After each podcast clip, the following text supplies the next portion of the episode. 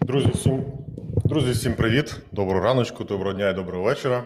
Сьогодні вже в традиційному е, випуску технокасту, 13-му за ліком, в прямому ефірі Назар Токар і Денис Смаковський. Привіт, Денисе. Привіт, Назар.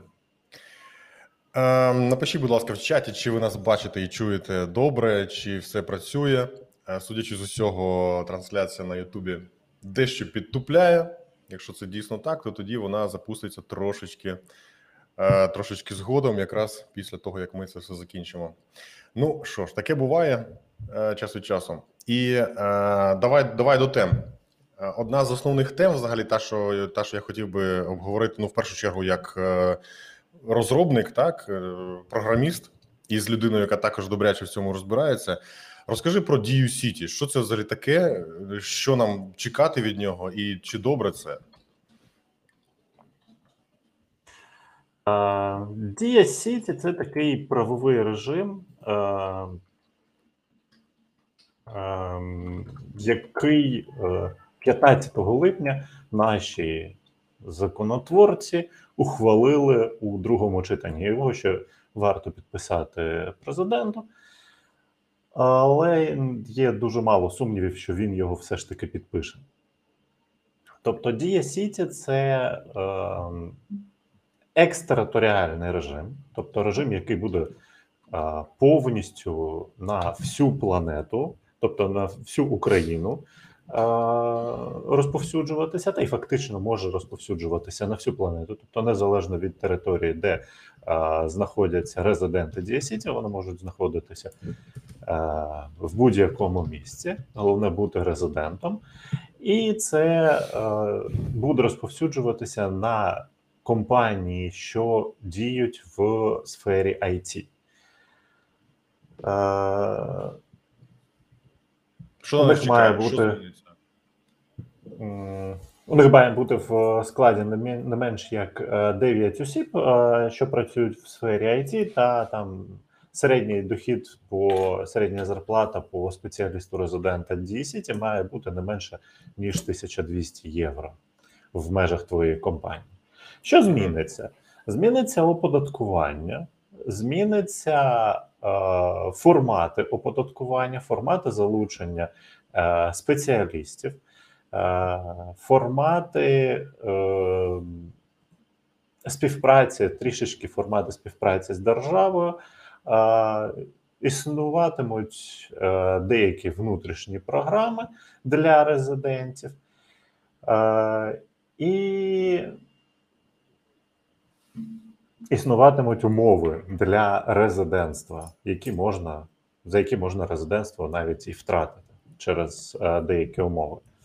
Е, що цікаво з цього процесу, е, цей режим, напевно, на моїй пам'яті це перший закон і перший режим, який вводиться форматом на доволі тривалий час.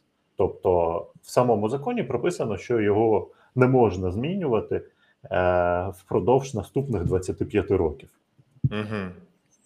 От як це буде діяти насправді, ми ще подивимося, але це вже цікавий формат, яким за яким дійсно може існувати якась е, цікава співпраця е, з інвесторами, з усім, тому що стає хоч дещо, хоч щось, хоч якось зрозуміліше. З- з- складається правовий режим, який стає зрозуміліше. Е, Дуже багато it спеціалістів і it компаній були проти цього режиму, особливо після першого читання. Чому? Тому що там вводилися різноманітні драконівські е, мірки. Мгм. Перша з мірок була обов'язковий вступ у е, нон-профіт організацію, яка там типу для саморегуляції, е, Мгм. місцевий профсоюз, профспілка. Да? Е, Друге, це е, теж така штука, як ем, е, обов'язковість непереманювання. Тобто вони вимовляли, вони виставляли як в законі обов'язкову умову е, між резидентами не переманювати їх спеціалістів. Як на практиці це можливо контролювати і Ну, контролювати. Так. Як це взагалі можливо? Контролювати це елементарно насправді, тому що ти береш і кажеш, що а, окей, якщо їх спеціаліст починає отримувати зарплату від іншого від іншого резидента а, Дія Сіті, значить е, його переманили. Почекайте, а якщо І- він сам захотів перейти, якщо йому щось не подобається в цій компанії, якщо компанія стала резидентом Дія Сіті, вона ж не стає крутою, правильно? Вона залишається тією ж компанією. Якщо там якісь погані умови, він може змінити компанію на іншу. Він це ж його право. А от, а от там було прописано, що не може. Так, Галера. почекай. Ну так виходить, Це що це вже це, це прибрали. Окей. Да, це прибрав. Це Тобто було переманювання- редакції закону. Забороненого да, переманювання тепер- вже немає. Да, заборон... забороненого переманювання вже немає, але ну зі спеціалістами можна підписувати договір про заборону займатися конкретною діяльністю, якщо ти там а, чимось займаєшся. Там, е, якщо ти ведеш розробку в телекомунікаційній сфері обслуговування е, систем Skype for Business е, або Teams, ти можеш підписати NDA зі своїми співробітниками, що протягом Мгм. там одного або там трьох років після того вони не можуть робити розробку а, в Аналогічні сис- системи. аналогічних системах. Да. Тобто вони можуть користуватися всіма мовами, якими Мгм. вони користувалися, там бази і так далі розробляти, але вони не можуть. І це стандартна практика. Такі NDA і такі договори про неконкуренцію. Вони доволі стандартна практика, поширена всюди в світі. У мене такі Ден, але ж знову ти ж не, не проконтролюєш Е, те, що відбувається в процесі розробки програмного забезпечення, ти не можеш контролювати, тому що компанія в свою чергу також має NDA, і вона не може сказати, чим саме займається цей програміст в цій компанії. Тобто перейти на Ні, на але, роботу він ні, може. але, наприклад, е, ні, але, наприклад, можна спокійно подивитися, якщо я працюю в компанії, яка розробляє е, там звітні системи до е, Microsoft Teams або е, Microsoft Skype for Business, то відповідно вже є е, підозри, за якими можна до мене позиватися. Ну, це, А як це світова ж, е, практика. Назара. NDA Назара, забороняє говорити, що ти. Він скаже: дивіться, цей хлопець він е, або дівчина, він робить стилі для плашечок і, і дизайн кнопочок. Все, NDA жодних розробок баз даних. NDA забороняє до моменту суду. До моменту суду, але суд же ж має бути не українським, тобто треба позиватися в американському суді. Ну, теоретично, да. І теоретично є такі справи е, ну, в світовій практиці. Давай скажемо, давай будемо говорити про світову практику. Так, в світовій Україна практиці є випадки, і в світовій практиці абсолютно е, спокійна є така штука, як е, NDA з забороною діяльності, з забороною конкурентної діяльності і так далі. Мгм. Це нормально, це абсолютно спокійно. Я ж кажу, у мене у самого таких договорів є кілька. Я думаю, що зазвичай це формальність, тому що в більшості випадків ти е, і не маєш ні бажання, ні натхнення це все перевіряти. А мова вже йде, мабуть, про якихось топових працівників, топових менеджерів, топових там архітекторів, так, які мають доступ до ну вже комерційної якоїсь таємниці компанії. І тоді вже дійсно там це вже має якусь якийсь сенс, їх має сенс переманити, то щоб отримати ці секрети, і так далі. А якщо ми говоримо про просто програміста, там нехай най, найкрутішого, але просто програміста одного з сотні, е, це ні на що не має вплинути. Тут ніхто не буде з цим займатися. один програміст з сотні має повний доступ до всього коду. Це залежно від того, чим він займається в компанії. Я ж говорю про архітекторів, і тих, які, умовно кажучи, там одиниця на весь проект. Ну, Назара, Назара, архітектора переманити набагато складніше, ніж переманити, взяти і переманити якогось одного з сотні.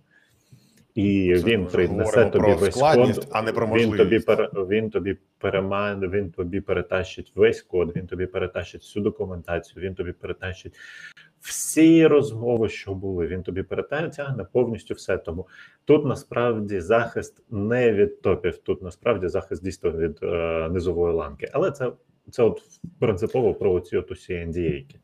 Добре, що там А. ще розкажи? Які там ще штуки? Там е, зниження оподаткування з точки зору стандартного оподаткування, яке ми маємо в е, системі стандартного працевлаштування. Тобто їх спеціалісти це матимуть е, податкування. Податок на доходи фізичних осіб також матимуть ЄСВ. Дещо середнє між тим, що має звичайний працівник за трудовим контрактом зараз, Угу. і між тим, що має е, ФОП третьої групи зараз. Ну тобто, за фактом е, буде піднято податок, а не знижено. За фактом, да, за фактом, з точки зору сірої схеми, поширеної в Україні, податок буде підвищено. Але е, це буде вже не сіра схема, а повністю біла схема, і ця біла схема буде коштувати дешевше, ніж вона б коштувала на поточний момент, як повністю біла схема. Виникає питання: Окей, е, я не кажу, що ти там захисник цієї е, ініціативи або навпаки противник. Мені цікава та- та- твоя точка зору. З точки зору або розробника, або з точки зору компанії. Їм пропонується, якщо прибрати всі ці свистілки, їм пропонується платити більше податку. Тобто, сумарно нічого для них не зміниться. Вони і так і мають індії, вони і так мають е, якісь там умовні договори про не, е, непереманювання і тому подібне, ну, принаймні формальні. Е, основне, якщо що я бачу, що не зміниться, це те, що вони платитимуть більше податку. Навіть основний, один із основних, е, одна з основних переваг проекту написано: цитую: Дія Сіті це спеціальний правовий режим для it індустрії, який бла бла бла. У ньому не існуватиме меж для інвестицій. Тобто зараз є якісь межі для інвестицій? Дене, поясни, будь ласка, які зараз є межі для інвестицій? Дивись, е, те, що ми кажемо зараз, існування сірої схеми. Сіра схема насправді існує в Україні, і вона дуже поширена. Коли Так, ну- в межах е, дев'ятиповерхового офісу е, на там тисячу квадратів кожен поверх, у тебе сидять е, 3-5 тисяч спеціалістів, умовно кажучи. Ну Так. зрозуміло, навіщо це зроблено. Це зроблено, щоб Але і кожен, і кожен з них, да, і кожен з них має візитівку з одним і тим самим лого, зі своїм іменем, з е, імейлом, з одним і тим самим е, після собачки, після равлика, да, але кожен з них є типу індивідуальний спеціаліст. Так, це ми розуміємо, для чого це робиться. Це робиться для оптимізації податків, так щоб платити менше. Так, Компанія Це робиться для оптимізації податків, для зменшення податкової бази. Також це робиться для е, уникнення соціальних зобов'язань, саме так. Ти є, які є в компаніях, да, які є в компаніях, декретів. і які да, не потрібно там утримувати е, якісь соціальні зобов'язання. Тобто, те, що, наприклад, дуже сильно заважає ті ж самі it компанії і будь-які компанії робити взагалі і працювати. Ден, так дивись, повертаючись до питання: а які зараз є межі для інвестицій в українське IT? Чи вони є взагалі? Тобто ти можеш прийти з мільйоном, але з двома мільйонами вже не можеш. Чи немає такого? Ні, ну ти можеш прийти з будь-якою сумою, але за міжнародними стандартами фінансової звітності і аудиту е, є деякі нюанси, що там, е, коли ти починаєш е, брати інвестиції, тебе починають питати: так, ну і де ваші співробітники? А у тебе співробітників нема, наприклад, або що ще. Ну є, є окремі нюанси, і є ризика сірості твоєї схеми і твоєї роботи. Угу. Так, середня Тобто- зарплата. Тобто, коли еквівалентна до 60 аудитори, да, коли аудитори будуть перевіряти, аудитори будуть казати, що твоя схема вона е, легально припустима, але так само і легально ризикована. Ну знову ж Дене, ти ж розумієш про що йде мова? Про те, що якщо воно допустимо, хоча б навіть там на краю, окей, все нормально. Тобто це вигідно, Да, це воно Назаре, Чому воно припустимо, воно припустимо, але не для е, інституціонального інвестора. Коли інституціональний інвестор вкладає гроші, він вкладає гроші на 3, 5, 7, 10 років щонайменше. А Дене, коли він розуміє, так. що у нього кожного дня виникає ризик е, того, що прийде інспекція з е, праці і почне це все перешерстяти і Мгм. перевіряти. Як там робить Хабі Лейн? Е, Дене, тут тоді є інше питання, е, доволі важливе. Якщо приходить інвестор, який хоче вкласти, умовно кажучи, там 200-250 е, мільйонів євро, так щоб зробити якусь там круту компанію, стартап, whatever, нову соцмережу. А які у нього є важелі для захисту своїх інвестицій? Якщо він приходить в умовну Польщу, в умовну Чехію, в Данію, в Нідерланди, він розуміє, які правові норми його захищають. Так, якщо він приходить в Україну відкривати в центрі Вінниці великий центр розробки, які для нього є гарантії, що в умовах Дія Сіті до нього післязавтра не приїдуть е, хлопці з компанії з трьох букв і покладуть всіх обличчям в пісок і розкажуть, що ви тут майнете криптовалюту і крадете, крадете електрику. А потім приходите до нас через місяць забирати свою техніку, і там уже розберемося. Від цього захисту у них немає від слова зовсім. Так ось про це ж і мова. На... Назар, Навіщо тоді це все? сукупність, Назар, сукупність ризиків. Тобто, Так якщо це є, якщо ти, є ти не можеш захистити ризик, свою інвестицію. Все, все останнє вже не грає жодної, ну майже жодної ролі. Да. Назар, да, да, я з тобою згоден. Ну, В Україні Тобто все. дійсно є в Україні дійсно є така проблема. Е, питання просте. Е, ти знаєш, от, от е, ця аргументація е, мені нагадує аргументацію, що е, коли там щось робиться в місті, там показують, ми зробили там ту дорогу переасфальтували, там зробили стадіон, побудували, там ще якийсь фонтан відкрили, там парк відкрили. І під коментарем з'являється купа всіх, хто розповідає краще б ви. Так. Питання того, що е, в Україні в правовій сфері є дуже багато проблем, воно відкрите. Воно відкрите, воно нагальне, воно дійсно є. Ну, це- ми, ми це з тобою точно знаємо. І Так, ти так. перелічуєш, і ти перелічуєш купу проблем, які дійсно є.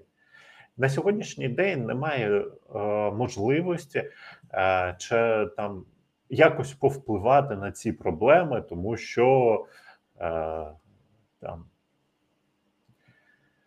Тому що. Але є можливість врегулювати хоч якісь, хоч деякісь нюанси. І їх намагаються отак, от з е, допомогою там Дія Сіті. Спочатку Дію Сіті е, хотіли зробити, е, виходячи з першого варіанту проекту, як просто таке а, все айтішне заганяло в, одне, в один колхоз, і далі з цього колгоспу, щоб е, робили щось. м, Як би сказати, а, з цього колгоспу просто би доїли податки, то на сьогоднішній момент Дія Сіті перейшла вже в більш-менш адекватний простір такого от, е, режиму правового, правового і податкового режиму, в якому е, дійсно є цікаві елементи, дійсно є елементи, які такі собі. І е, все це, все це розроблене, воно, воно є. І якщо воно буде працювати, воно буде все ж таки давати якийсь плюс. Е, якщо воно буде працювати ще й в умовах, коли е, додадуть нормальне правове регулювання взагалі в Україні, нормальні суди і е, позбавлять е, ту ж саму СБУ можливості. Прийти покласти всіх у підлогу і забрати е, PlayStation 4 Lite як е, майнінг е, Ферму. платформи, як майнінг ферму, тоді ще буде краще. Тобто воно ще буде працювати краще. Але ж ми зараз Але підходимо зараз- до того, що дивіться, яка класна ініціатива. Ми колосальним чином все змінимо. І вони замість того, щоб полатати бік човна, який набирає воду і, і тоне, вони просто вичерпують воду і дають, кажуть, дивіться, які ми класні. Поки що Е, ні. Ну, е, скажи, скажімо, вони разом з е, цим великим човном ще прив'язані до цього великого човна, будують маленький плот. Який І плод цей, і плод цей. Ні, він не горить, він адекватний, але більш-менш. Дивись, значить, ось що вони пишуть: норму про переманювання, не переманювання буде вилучено з закону. Так? А її вже вилучено. Її вже повністю вилучено з законопроекту. Законопроект, який проголосований, він Мгм. був е, Ну, без дивись. норми про переманювання. Да. Пишуть, ну, тут типу, це просто.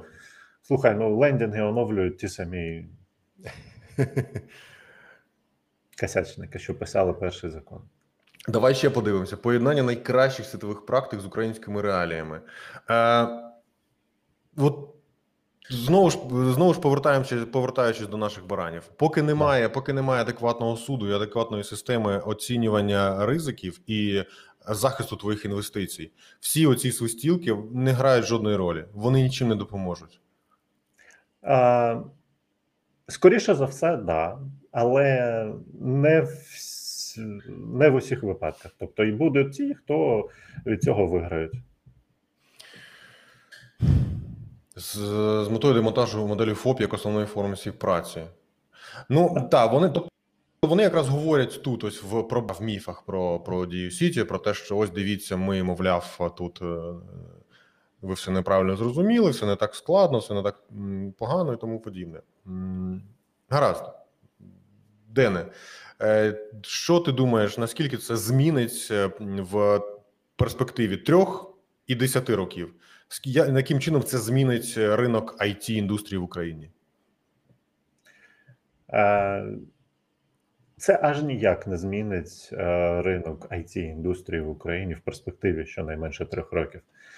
Тобто, в щонайменш в перспективі щонайменше трьох років люди будуть просто пробувати, що це таке. Великі компанії переповзуть сюди і матимуть якийсь умовний захист. І умовно якийсь е, захист від е, служби по з праці. Угу. І це все, що тут буде. А ось дивись, тут написано, що податковий законопроект запроваджує такі ставки податків, ПДФО. Ну його ще не прийняли. Податковується зарплата працівників з трудовими договорами, вина- винагорода. Що таке гіг-працівник і гіг-контракт? Це от е, гіг-працівник і гіг-контракт це те, що резидент Дія Сіті.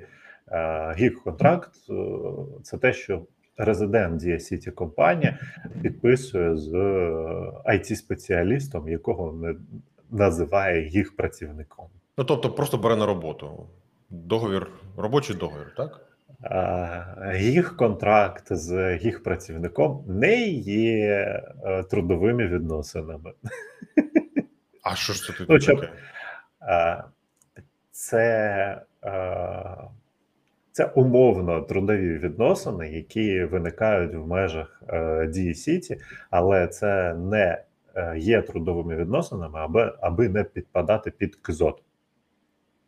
Е, Тобто чудово. вони там, вони там фактично виводять як окремий вид, є звичайні робітники, і вони підпадають під КЗОТ, а є гік-спеціалісти, які підпадають під, е, ді, під законодавство дії Сіті. Для, і там чітко в законі прописано, що їх контракт не є трудовими відносинами, це є щось інше, що підпадає саме під саме під е, дію Сіті. Ну, у нас старенький ГЗОТ, який дуже поганий е, з точки зору компаній, з точки зору звільнення людей, з точки зору найму людей. Там А, повний треш. Зрозуміло. Я скажу відверто, е, підводячи підсумок під цією темою, що мені здається, що ось такі ініціативи це більше видимість ініціатив і видимість змін, ніж якісь реальні зміни. А Коли люди працюють по ФОПу і мають те, що вони мають, тобто ті умови, е, які їх всіх влаштовують, то до них приходять, кажуть, да, давайте ви будете платити втричі більше. Хоча ми це ми це називаємо в 5 разів менше. Я не розумію, чесно кажучи, ось цю фразу. Давайте ми зменшимо в 5 разів податки, хоча за фактом ми збільшимо втричі. Е, і Ну, Вони, вони знизять ПДФО. ПДФО знизиться дуже суттєво е, для е, цієї для компаній, зареєстрованих як їх галузь. Вони знизують, вони знижують е, і вводять можливість податку на виведений капітал, да, знижують податок на прибуток і е, виводять податок на виведений капітал. Ну тобто є нюанси, які можна сказати, можна зарахувати туди в плюс як е, зменшення податків. Не все так погано. Те, що да, не все так погано. Те, що взагалі в галузі, е, те, що взагалі в Україні з правовою галузю проблеми, так, вони є, і їх потрібно вирішувати. Є можливість вирішити їх хоча б тут. Ну, давайте їх спробуємо вирішити, хоча б владнати тут. Але якщо е, сучасний, ну так би мовити, український суд може це все потім е, одним розчерком якоїсь умовної, якогось умовного вовка поміняти, то це все вилами по воді писано, і е, я, я чесно не Да. бачу тут як чогось цікавого, хорошого. Да, Ізраїль тому має 50 мільярдів щороку, 50 мільярдів доларів в сфері IT. При Ну, саме тому, всього саме тому ми бачимо, що всі е, IT, е, всі наші партнери міжнародні, е, всі країни, які фінансують Україну з точки зору там дають якісь гроші, дають якісь е, е, допомогу, все вимагає. Е, всі вони вимагають реформи судової. Отож, отож. Ем, добре, побачимо. Коли піднімають податок і коли суттєво змінюють законодавство, то ти, як е, власник бізнесу, хочеш е, побачити, за що ти будеш платити, так? За які зміни, за які позитивні штуки ти будеш е, відвалювати більше грошей. Якщо воно тобі вигідно, ти це зробиш. Якщо ні, то Дивись, е, дивись, от тут ми можемо в Польщу. е, да, тут ми можемо дуже дуже довго розповідати про е, недолугість української правової системи, недолугість судів і так далі. Що змінюється на краще? Все одно є, що змінюється в такому випадку на краще. Да, за те, що ти будеш платити трохи більше податків, не е, якби ти платив набагато більше, а ну дещо більше. А, ти з, при цьому отримуєш е, статус, можливість статусу білої компанії. І це вже може тобі, то це вже може тобі відігравати дуже сильно в плюс. Е, можливо, можливо, поки що рано судити. Давай подивимося, що там буде з цим далі. Я думаю, що ми ще не раз повернемося до цієї теми, і тема актуальна, потрібна і важлива. Тому що зараз чому зараз IT на рівні з металургією і на рівні з сільськогосподарським сектором складають взагалі основу існування держави. Да, IT на сьогоднішній день дає, дає дуже великий куш е, валового прибутку всієї України. І Так, це всі ці сироварні, які багато хто не Да. любить, Да, вони працюють але, і приносять е, гроші. Дивись, е, навіть з того ж, навіть з того ж фактору, і навіть якщо подивитися, е, робітник на заводі е, з точки зору соціального забезпечення має набагато більше гарантій і набагато більше прав е, порівняно з звичайним ФОПом, який працює на галері. Так, просто ФОП собі може дозволити потім оплатити і страховку, і все останнє просто зі своїх прибутків. Йому не, не треба, щоб це оплачував е, умовний роботодавець. Теоретично, теоретично може. А ми сьогодні з тобою виходимо з ситуації. Давайте а, дивитися на все, коли все добре. М, От в it галузі на сьогоднішній день все, все добре, все дуже добре. it галузь росте і квітне. На відміну того, що було рік тому, ми можемо якраз згадати, як було під час пандемії, коли під час розпалу пандемії, коли всі згортали проекти, коли ринок дещо просів. Ну, звичайно, не колосально, але дещо просів. Зараз ми бачимо навпаки: ринок росте, Да, ринок зараз, перегрітий. ми, зараз ми бачимо, що ринок перегрітий, ринок знову росте. Ринок Не знову вистачає всі- девелоперів, Да. не вистачає всіх. Давай, давай подивимося, наступна криза, коли жахне, що, що знову станеться. Побачимо. Так, побачимо. І, і знову, і знову будемо знову будемо щось бачити. Знову будемо е, мати ситуацію, коли е, ай-яй-яй, знову чогось не вистачає. І будуть, і будуть приходити, і Подивимося, давай, коли е, якась велика з it компаній, а з велика з it галер збанкрутує. Теж, теж питання. Е, Побачимо, побачимо, що, що буде. Е, Звучить це все цікаво. Е, В результаті ну, будемо, будемо слідкувати. Давай до наступної теми. Дивися, що про що тут йде мова. Знайомтеся, це Белхатов, Белхатовська е, електростанція, яка знаходиться в Польщі на, на півночі Польщі. Це найбільша найбільша електростанція, яка працює на бір на бурому вугіллі на європейському континенті, і найбрудніша в Європі, і також одна з десяти найбрудніших електростанцій планети. Вона просто тут як приклад того, як не треба робити. Ем, За недавним не- нещодавнім дослідженням е, Єльського Єльської школи е, роз Єльської школи е, стало відомо, що лише 5% електростанцій планети створюють 73% всього забруднення, яке ми отримуємо із е, енергетичного сектору. Так, і ось тут як приклад, ця електростанція, яка дає колосально дешеву електроенергію, найдешевшу в Польщі, так, але при цьому е, вона викидає в повітря приблизно 30 мільйонів тонн СО2 на рік. Це, це колосально, це колосальні об'єми, і при цьому вона генерує 22% електроенергетики всієї країни. Польща велика країна, тому це, це колосальні, колосальні ресурси. Це така фоточка, до речі, прикольна. Вона насправді там не все так життєрадісно. У них це доволі брудний і депресивний регіон, як багато чого в Польщі. Ось, до речі, можна тут, подивитися. У них не дуже там весело. Е, Дене, як ти думаєш, е, чи, чи є сонячна енергетика і вітрова енергетика, і взагалі будь-яка поновлювальна енергетика майбутнім енергетичного сектору? Чи щось все-таки ми не розуміємо, і врешті в майбутньому ми матимемо просто багато атомних ефективних електростанцій? Диви, ну, по-перше, атомна енергетика на сьогоднішній день вже перенесена в розряд зеленої. Я чи так, так, було таке.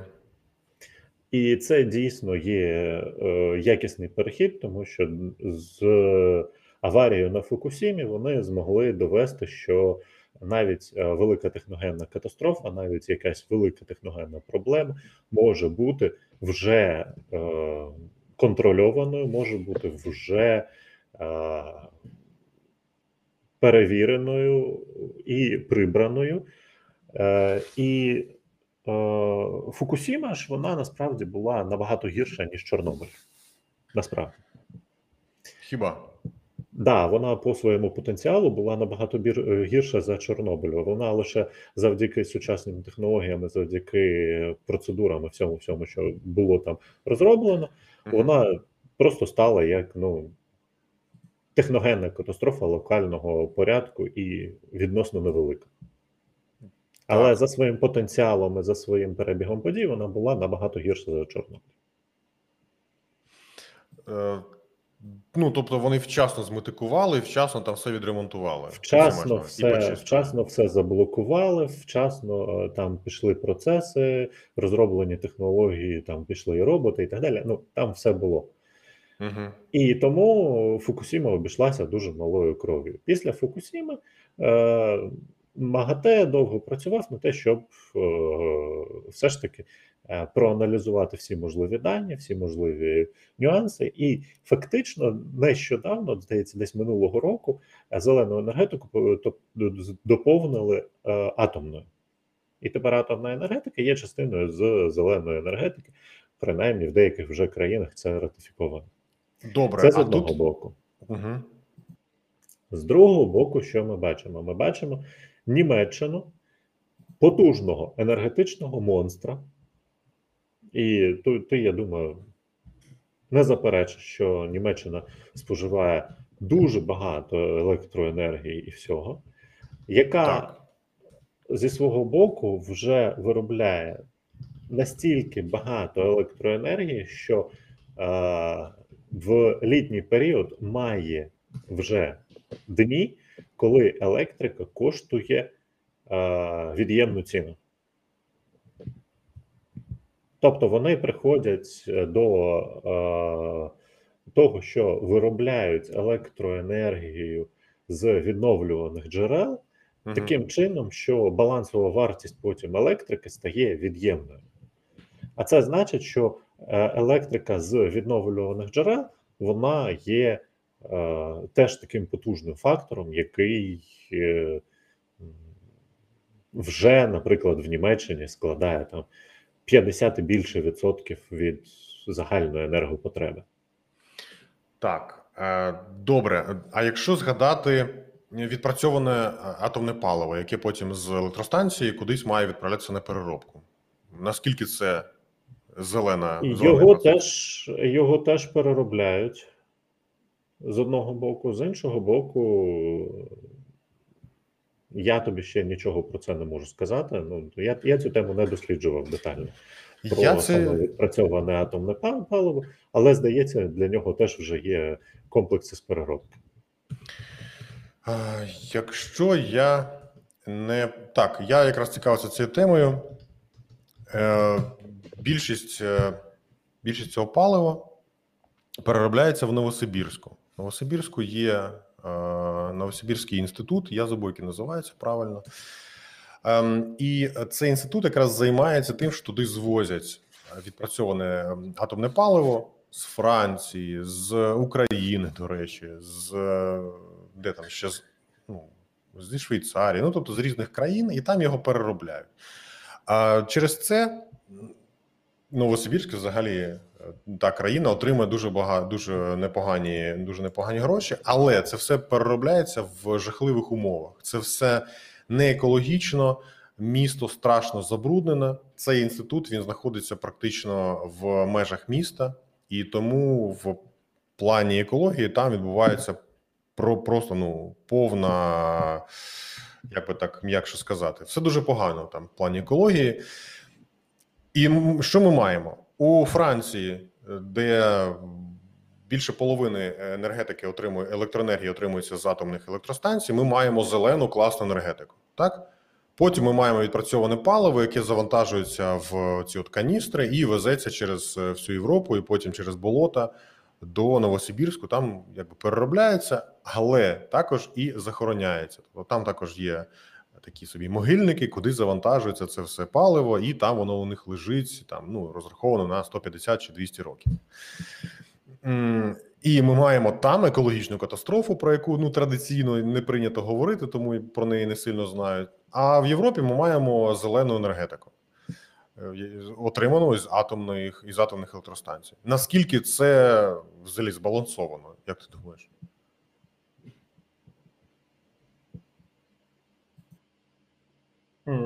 Це ще те, що потрібно теж.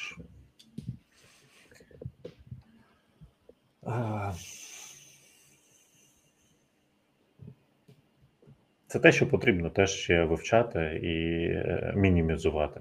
На сьогоднішній день, да, там е, відпрацьоване ядерне паливо, його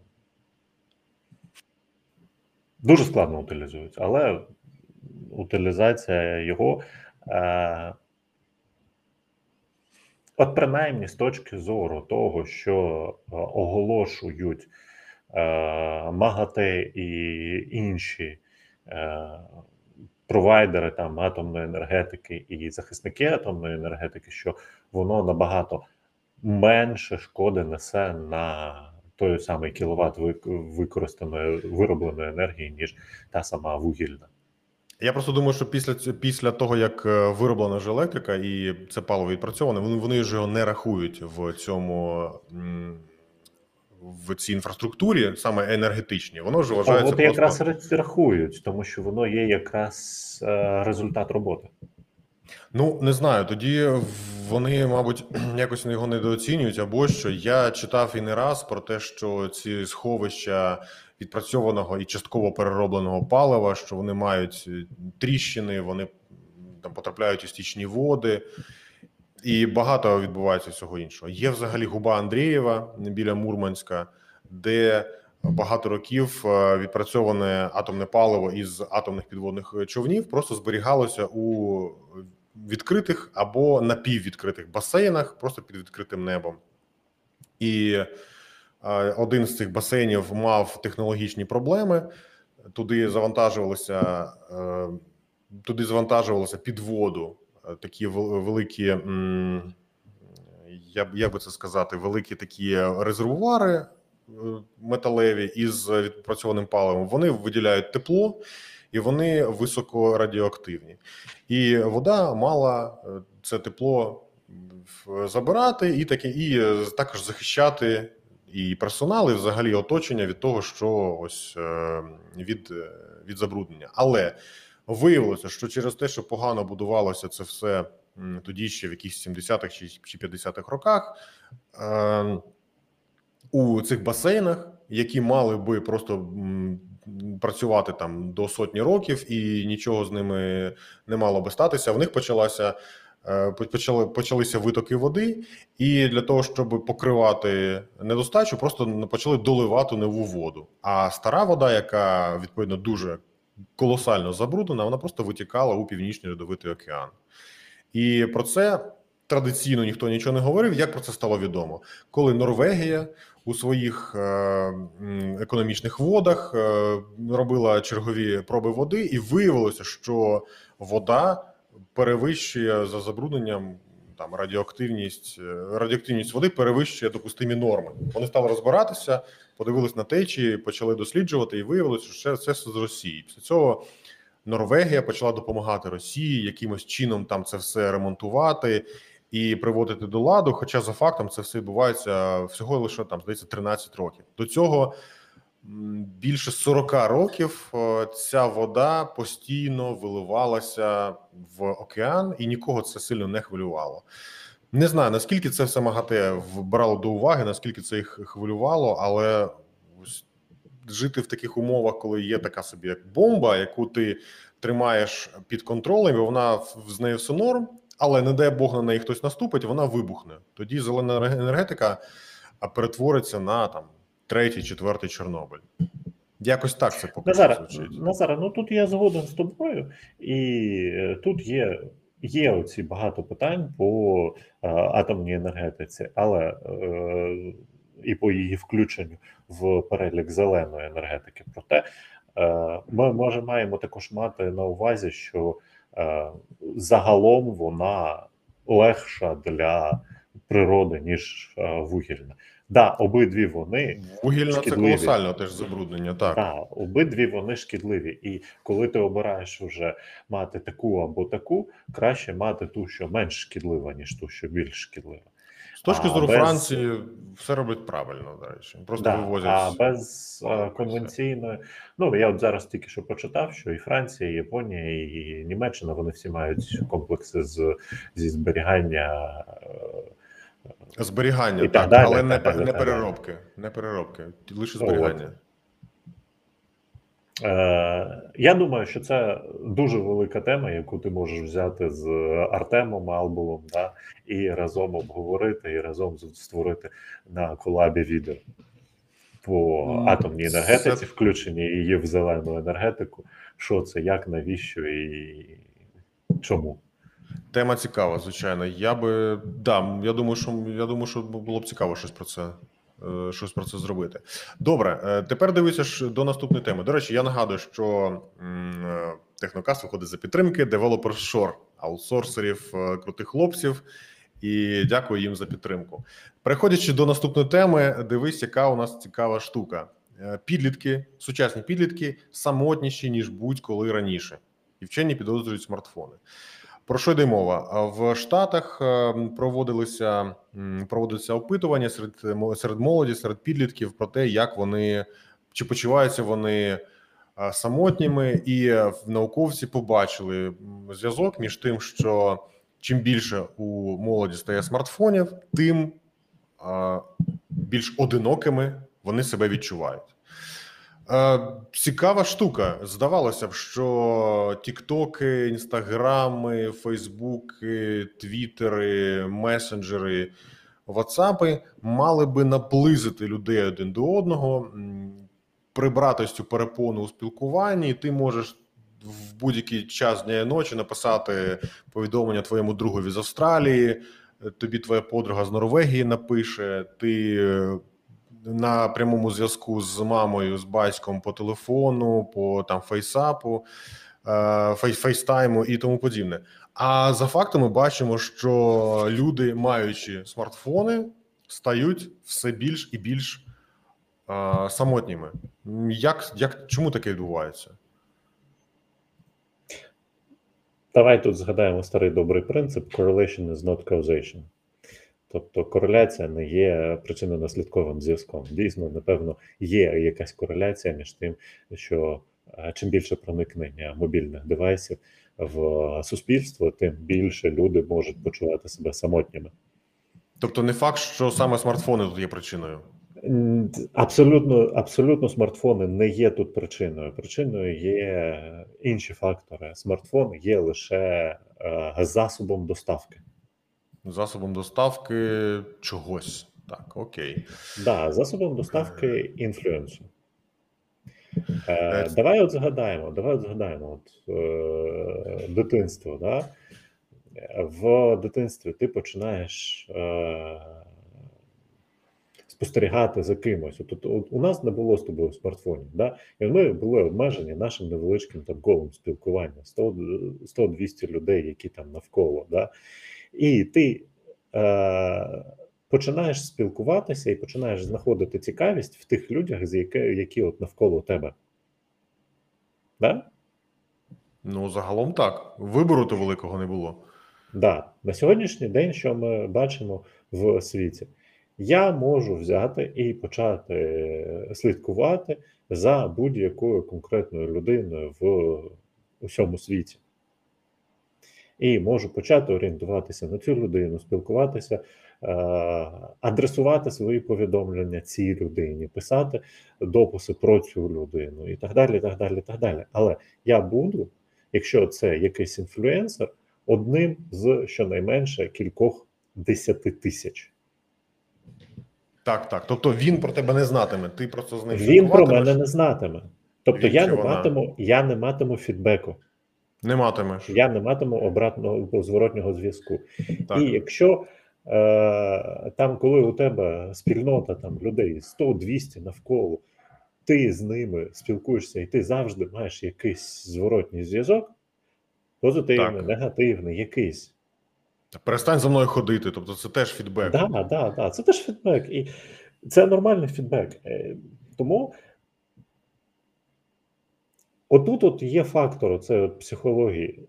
Е, Один, люди почувають себе одинокими тоді, коли до них немає зворотнього зв'язку.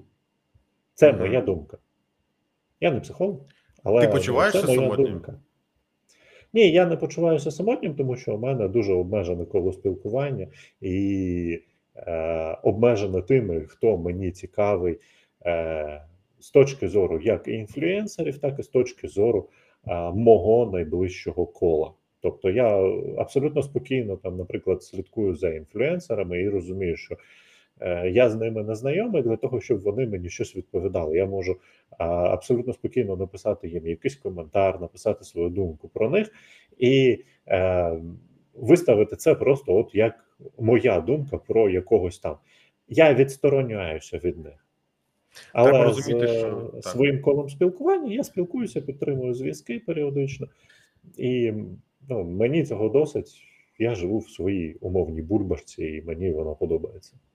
І тобі норм. Треба розуміти, що будь-які інфлюенсери, е, чи якщо, якщо так називати, лідери суспільних думок, ЛСД, це люди, які е, публічно і не публічно можуть суттєво відрізнятися. І зазвичай мені здається, що так воно і буває. Так? І якщо ти там комусь пишеш. е, Дружбан там комусь до інстаграму, як якійсь там умовній зірці, і- як за якою ти слідкуєш, і кажеш: ой, там класно, розказуєш про себе. Це людині не цікаво. У людини є публічний профіль, який, де вона показує, що вона поїла, з ким вона заспівала пісню, куди вона поїхала кататися на лижах, де вона в студії записує новий трек, де вона тренується для того, щоб грати в теніс або що. І є персональний, там, умовно кажучи, персональний аккаунт, так, до якого доступ мають та ж сама бульбашка, тобто ті самі люди, які людині потрібні. І це абсолютно правильно. Ми маємо коло наше коло спілкування, коло оточення, так яке нам цікаво, яке ми фільтруємо. Якщо ми його не фільтруємо, ми робимо дуже велику помилку. Ось і все останнє це те, що є там публічний якийсь профіль, де з якого дійсно іноді можуть до нашого при, приватного профілю, до нашого приватного кола якісь люди потрапляти, так але це дуже суттєвий фільтр і дуже суттєве є дуже суттєві перешкоди, тому що ні, чим популярніша людина, чим більше вона має таких от людей, тим більше вона до себе отримує уваги, і тим менше вона взагалі має бажання. Хоч якось знаєш, продовжити продовжити спілкування на більш більш тісних стосунках. Ну мені принаймні так здається. Я Да, не зірка є. не хочу бути. Просто мені от так здається, що так це працює.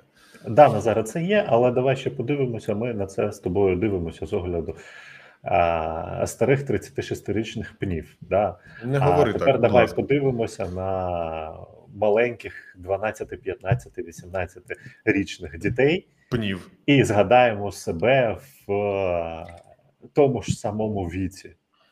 Да? Я пам'ятаю себе чудово в цьому віці. Я було дурне і абсолютно незрозуміле створіння. Не знав, що хочу, і то і так далі. Отож, і потрібно так само пам'ятати, що от діти зараз знаходяться в такому ж самому стані. Психологія не змінилася. Психологія не змінилася ще з 19-18 століття, можливо, ще й раніше. Знаєш, коли читаєш, так. коли читаєш Джека Лондона і його Мартіна Ідена, то просто от змінилася лише декорації. Весь світ залишився, психологія людей залишилася Так, така сама. так як є. той самий Джек Лондон, Мартін Іден, який написаний на початку, чи там наприкінці 19-го, чи на початку 20-го століття, я вже не пам'ятаю. Але от, от повністю все, все один в один. Декорації Так, змінилися. Та десь так і є. Швидкість А, повідомлень змінилася. Ми не, ми не можемо. Ми не можемо сприймати всю цю кількість інформації, яка на нас валиться щодня, і тому ну, принаймні ми її маємо хоч якось фільтрувати і мати там руку на пульсі, тримати себе в тонусі інформаційному. Ми просто не можемо, тому що тисячі, в буквальному сенсі тисячі новин з'являються щодня. За ними всіма слідкувати неможливо, і навіть я би сказав, що краще, що за нашого дитинства такого не було, і ми могли собі е, ну, не ламати психіку ці, ці, цим об'ємом інформації, який зараз валиться на сучасну молодь. Мені здається, Ну, що скажімо, е, скажімо, нам з тобою нам з тобою ще дуже пощастило. Да, ми з тобою і навчалися не в, в простому місці, да, і у нас з тобою було і середовище навколишнє е, Було, в було. класі не звичайне, а доволі таке, знаєш, інформаційно зосереджене, і навчалися і інформаційній гігієні е, ще тоді, коли цього поняття майже не існувало, да, Ми і були критичному за- аналізу. ми були задротами ще до того, як це стало мейнстрімом. Ну да, ну тобто, це було і це нормально. І сьогодні ж- на сьогоднішній день ми своїм дітям маємо передавати ті самі е, навчання, але ми їм маємо передавати от вже з там. Дитячого віку, там з 3-5 років, вже починати показувати, як що фільтрувати, як, як що читати, де що дивитися, і так далі. Тобто, це вже навички, які мають бути у, у сучасної людини апріорі. Да, знаєш, у мене як навичка роботи з тим ж самим мобільним телефоном. У Мгм. мене ситуація була, коли знаєш, дружина е, кричить: мені тут мала щось наклацала на телефоні, е, і, і телефон перемкнувся в нічний режим. Як це виправити? А донька три- трирічна їй каже, вже їй каже, я не встиг дійти до кімнати, а вона вже їй каже, що е, я знаю, отут от місяць треба нажати. Норм. Так, Да. десь, десь так і є. Та, Ну, сучасні, тобто- сучасні діти там можуть прокласнути знаєш, дворічному віці, прокласнути рекламу на, на Ютубі. Просто тому Абсолютно що легко вибирати відео на Ютубі і е, пере, перемотувати, переклацувати туди-сюди назад, там грати в якісь е, ігри на мобільних телефонах і так далі. Тобто, вже є це навичка, вже є це все, і тому їх так само треба вчити роботі з інформацією, тому що робота з інформацією, так. це не те, що а, інстинктивне. Це інстинктив цього всього. стане тоді, коли ми будемо працювати з великими потоками інформації вже там тисячу-дві тисячі років. Тоді воно стане таким от більш-менш інстинктивним. Воно е, накопичиться в наших РНК через наші РНК, воно якимось чином вплине на геном. Геном воно закладеться в геном і стане е, частиною якихось навичок, які перейдуть вже почнуть переходити з покоління в покоління. Але це далеко. Це на ті 100 років, за які наша реальна швидкість е, обробки інформації розвинулася. Це поки що Вина- так. Поки, поки Винахід мрія. транзистора, винахід транзистора зробив просто колосально, колосальний прорив в швидкості обміну інформації між людьми. Ось, до речі, щодо транзисторів, є наступна новина, е, що Apple та Intel е, разом з TSMC розро- розробили і готу- готують до, до релізу трьохнанометровий чіп. Технології трьохнанометрового чіпа. Це дуже круто. Я б сказав, що це взагалі дуже великий прорив. Ну, по-перше, тому що Apple та Intel все ж таки вже більше підходять до виробництва власних чіпів е, ну, завдяки там TSMC, так і попе- по-перше, Ну, по-друге, Intel ж- був виробником власне, власне чіпів. Intel має повний цикл вироб, ви- Apple не був. чіпів. Apple тільки передавав для Nvidia, Apple, здається, є TSMC. І Apple, вони був, е, Apple був е, проектувальником, а Intel був повним, да. проєктувальником, так. І просто можу сказати, що трьохнанометровий чіп це крутіше, ніж п'ятинанометровий чіп, все ж таки, так. І це допомагає в чергове або зменшити розмір, або збільшити е, потужність е, і там і процесора, і там будь-чого там.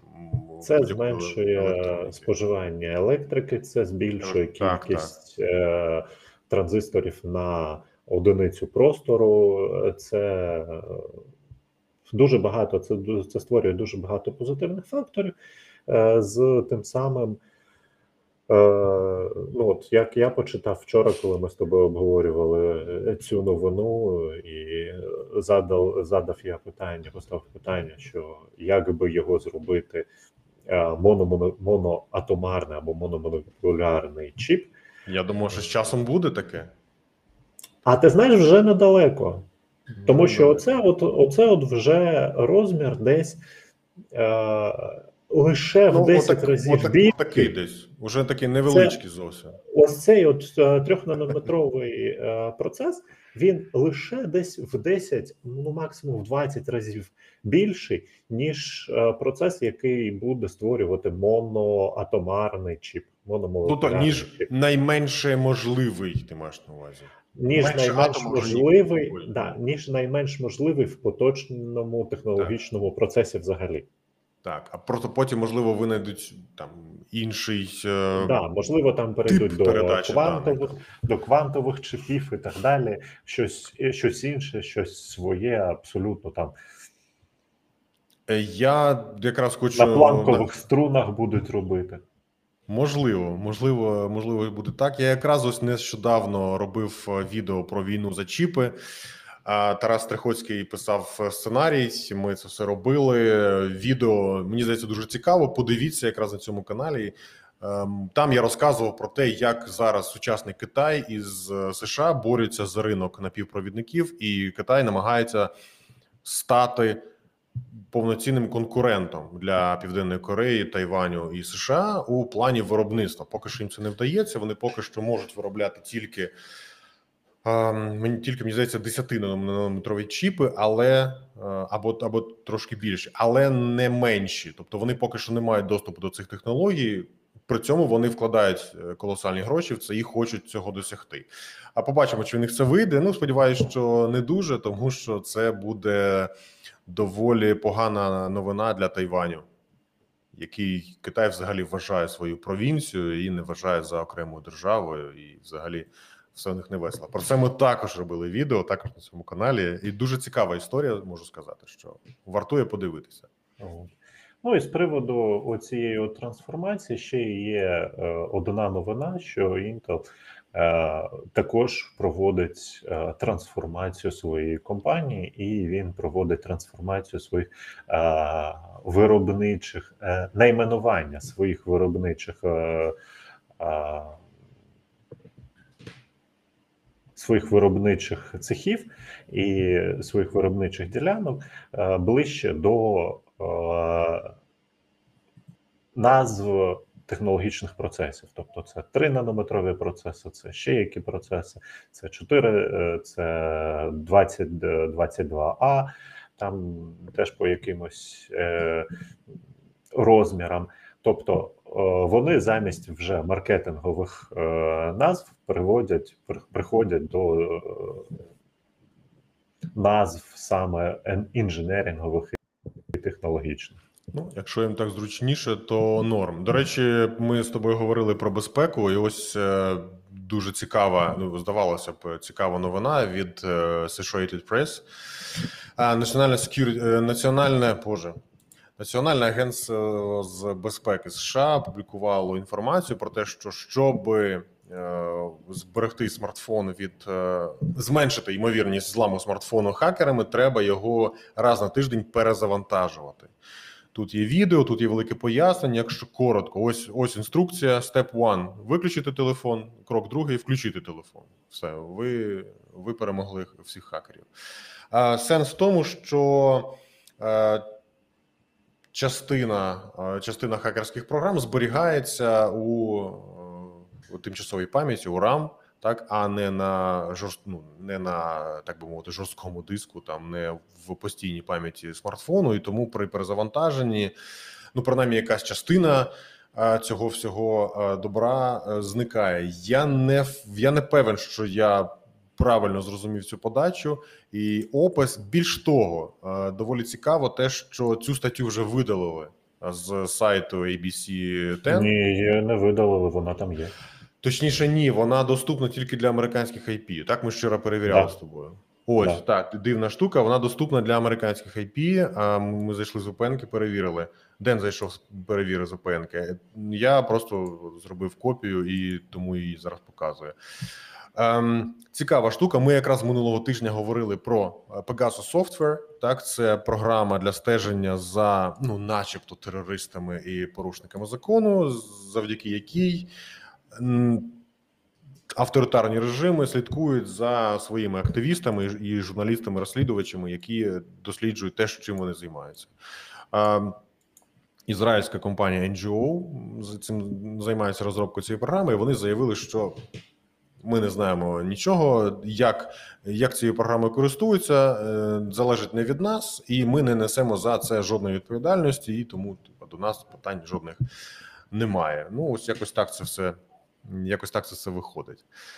А, давайте до хороших новин. В Норвегії на Шпіцбергені буде створено, буде створено, як це вони назвали? Музичне сховище судного дня між Норвегією і Північним полюсом на Шпіцбергені будуть зберігатися аудіозаписи. Е, Це сховище розраховано на більш ніж тисячу років. І у випадку, якщо все накриється е, тим, чим воно рано чи пізно накриється, то десь на північному біля північного полюсу буде ось така е, цікава е, споруда поруч із тим місцем, де зберігають зерно, де буде зберігатися багато багато музичних записів. Можна буде послухати Aesthetic Education, можна буде послухати Beatles е, і тому подібне. Не знаю наскільки це взагалі актуально, і якщо не буде їжі, і все буде покрито ядерним попелом, то тут у нас будуть е, я не знаю, Але флеш- збережеться музичка. Флешечки з музикою. Так, звучить, звучить дуже цікаво. До речі, я питав у тебе вчора. Ти не ти не, не був фанатом, але наскільки я знаю, то Aesthetic Education, е, ну їх уже давно немає, але вони майже у тому ж складі зараз створили проект Bliss і вже записали три нових треки.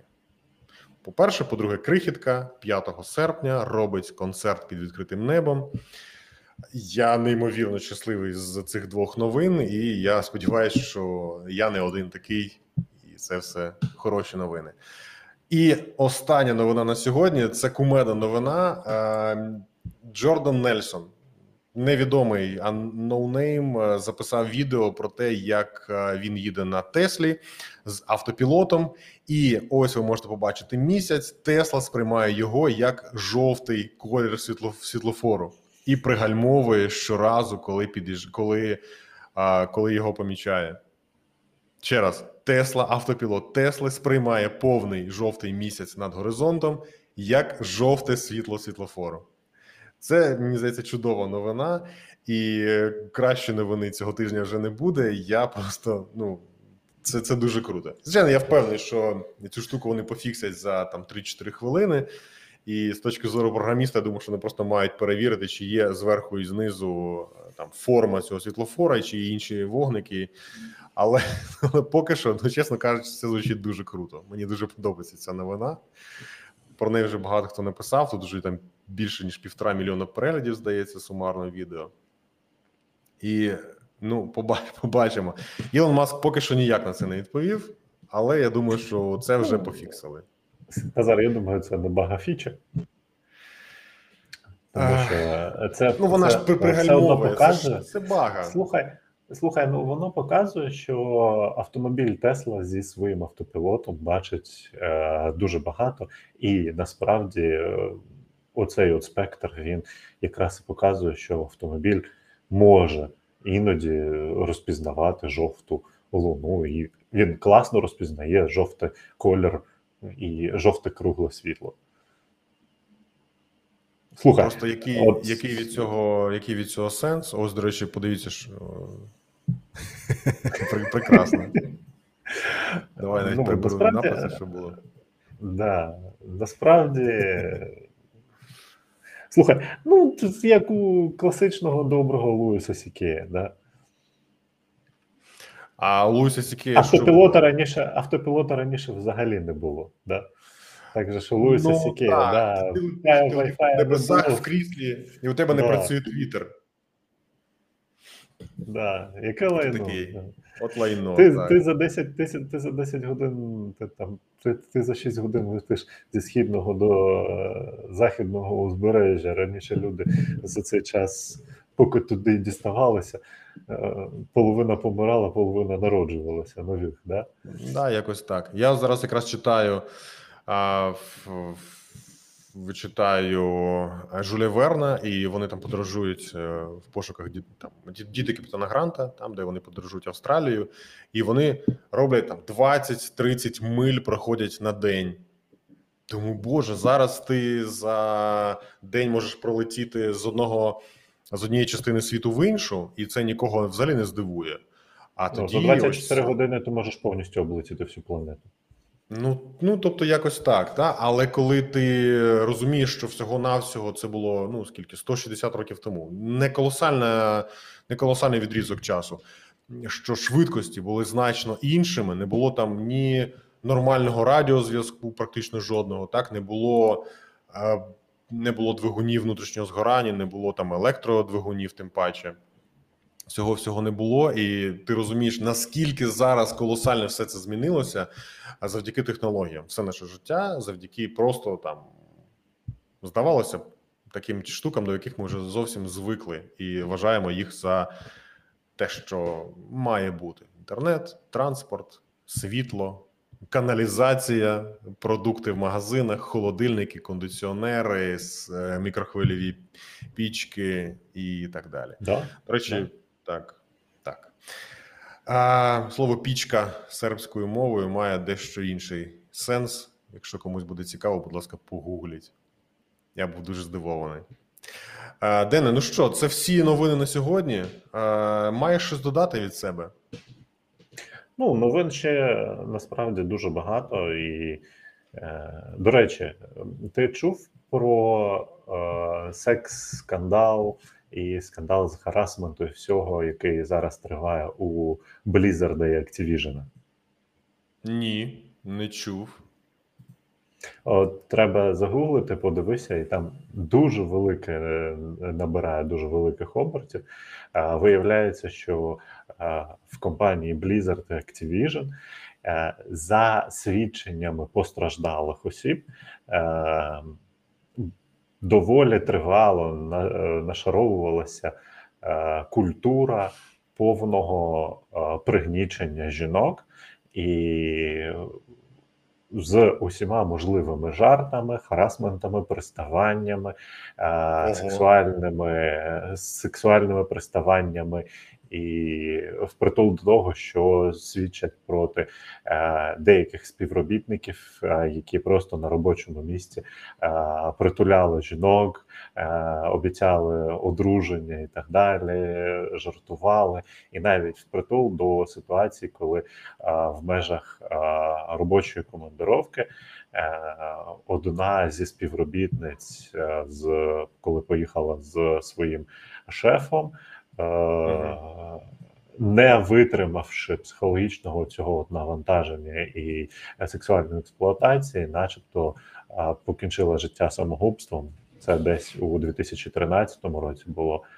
Тобто там зараз розгортається дуже суттєва історія, і Жесть. це компанії Blizzard і Activision. Е, Тобто одні з лідерів е, ігрового простору е, з одного боку, з іншого боку, у них отакі от суттєві скандали, і дуже дуже сильно підігріває ці скандали обрана модель захисту в компаніях, коли, по-перше, йде відмова і наполягання на тому, що це було це було давно. Е, Що зараз це не практикується. Ну і по-друге, це те, що добирається склад е, захисників, таких, які захищають безнадійні справи. Цікаво. Я, чесно кажучи, нічого про це не знаю. Буду, буду копатися в цій темі. Це звучить, звичайно, жахливо, і треба розібратися, що, що тут до чого. Ну, я думаю, що ми про це ще не, не раз і не два почуємо, тому що тема дійсно серйозна. Тема дуже гаряча, та і зараз от вона набирає, набирає, набирає обертів. Угу, І- угу. Один з, нюансів, там чому е, ця тема спалахнула, там почалося розслідування, чому з- під час пандемії е, ігрова база, база гравців компанії Blizzard і Activision під час пандемії знизилася приблизно на 40%. І, там пішли, пішли, пішли розслідування, і пішли, дійшли до того, що всередині компанії дуже така неекологічна ситуація. Цікаво. Я думаю, що якщо будуть якісь е, уже нормальні джерела про це е, з висновками, то якраз ми наступного разу або там в якихось наступних випусків про це поговоримо. Е, добре, буд, будемо знати. Ну що, тоді, тоді до вас закруглятися. Дякую за ну таку, таку новину. Дякую за те, що Ну, цікаво Це поговорили. з тих, що да, це з тих новин, які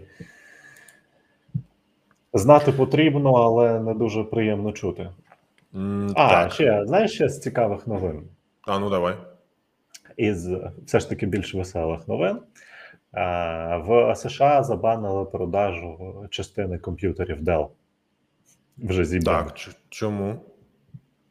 тому що е, вступила в дію регуляція в окремих штатах, там Каліфорнія, Колорадо, ще десь ну, Гаваї, ну там десь близько десятка різних штатів. Про ремонт? І, е, ні, не про ремонт, а про м, енергоефективність. Ти. енергоефficiency. І тому от ці зібрані комп'ютери, які Dell е, продавав, і не тільки Dell, але е, Dell такий масовий виявився е, постраждалий, умовно умовно кажучи, від цього закону, вступу від цього вступу в дію цього закону. Вони Мгм. не пройшли ще е, сертифікацію на енергоефективність, або вони не проходять по параметрах енергоефективності. Мгм, І це не те, що а, заборонено ставити там, заборонено, щоб твій комп'ютер споживав конкретну кількість енергії. Ні, це про те, що твій комп'ютер, твоєму комп'ютеру заборонено витрачати задарма якусь кількість Мгм. енергії, і він має. Він має відповідати тепер вже якимось е- критеріям ефективності. І тепер на купі сайтів висить купа комп'ютерів Dell, системних блоків, які вже зібрані, і під ними Недорого. надпис, і під ними напис: е, Ми не доставляємо в Штати Колорадо, Каліфорнія, Гаваї і так далі, так далі, так далі, так далі, так далі. Чудово, чудово. А чи. Вашингтон і так далі. Ну, знаєш, така весела штука.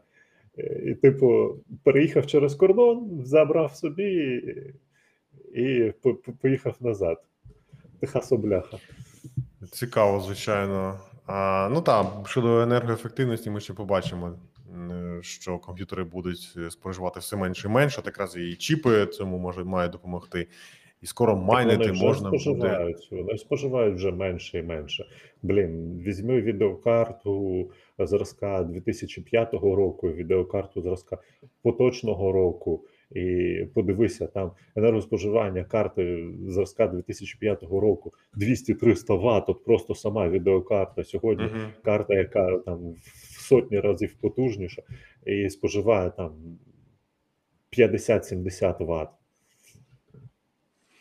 А, так, скоро майнити можна буде взагалі на смартфоні і на, на, сонячній, на сонячній енергетиці. Сподіваюся, дуже на це сподіваюся. Ну що, тоді, значить, е, закругляємося на сьогодні. Дякую всім, е, дякую всім за увагу. Е, уточнення щодо Ютубу. Зараз знову щось якийсь був глюк. На Ютуб трансляція не пішла. Зараз ми закінчимо. і Запускаємо цю ж трансляцію вже на Ютубі. І потім викладаємо традиційно все у вигляді подкасту. Тому дякую всім за увагу. Сподіваюся, що наступного тижня будуть нові цікаві новини. Я сподіваюся, що вони будуть хорошими, і ми про них поговоримо. Дене, дякую тобі за твій час і натхнення. Дякую, Назар. Дякую всім, що провели цей час із нами. Побачимося за тиждень. Всім хороших вихідних і чудового тижня. До зустрічі! Па-па.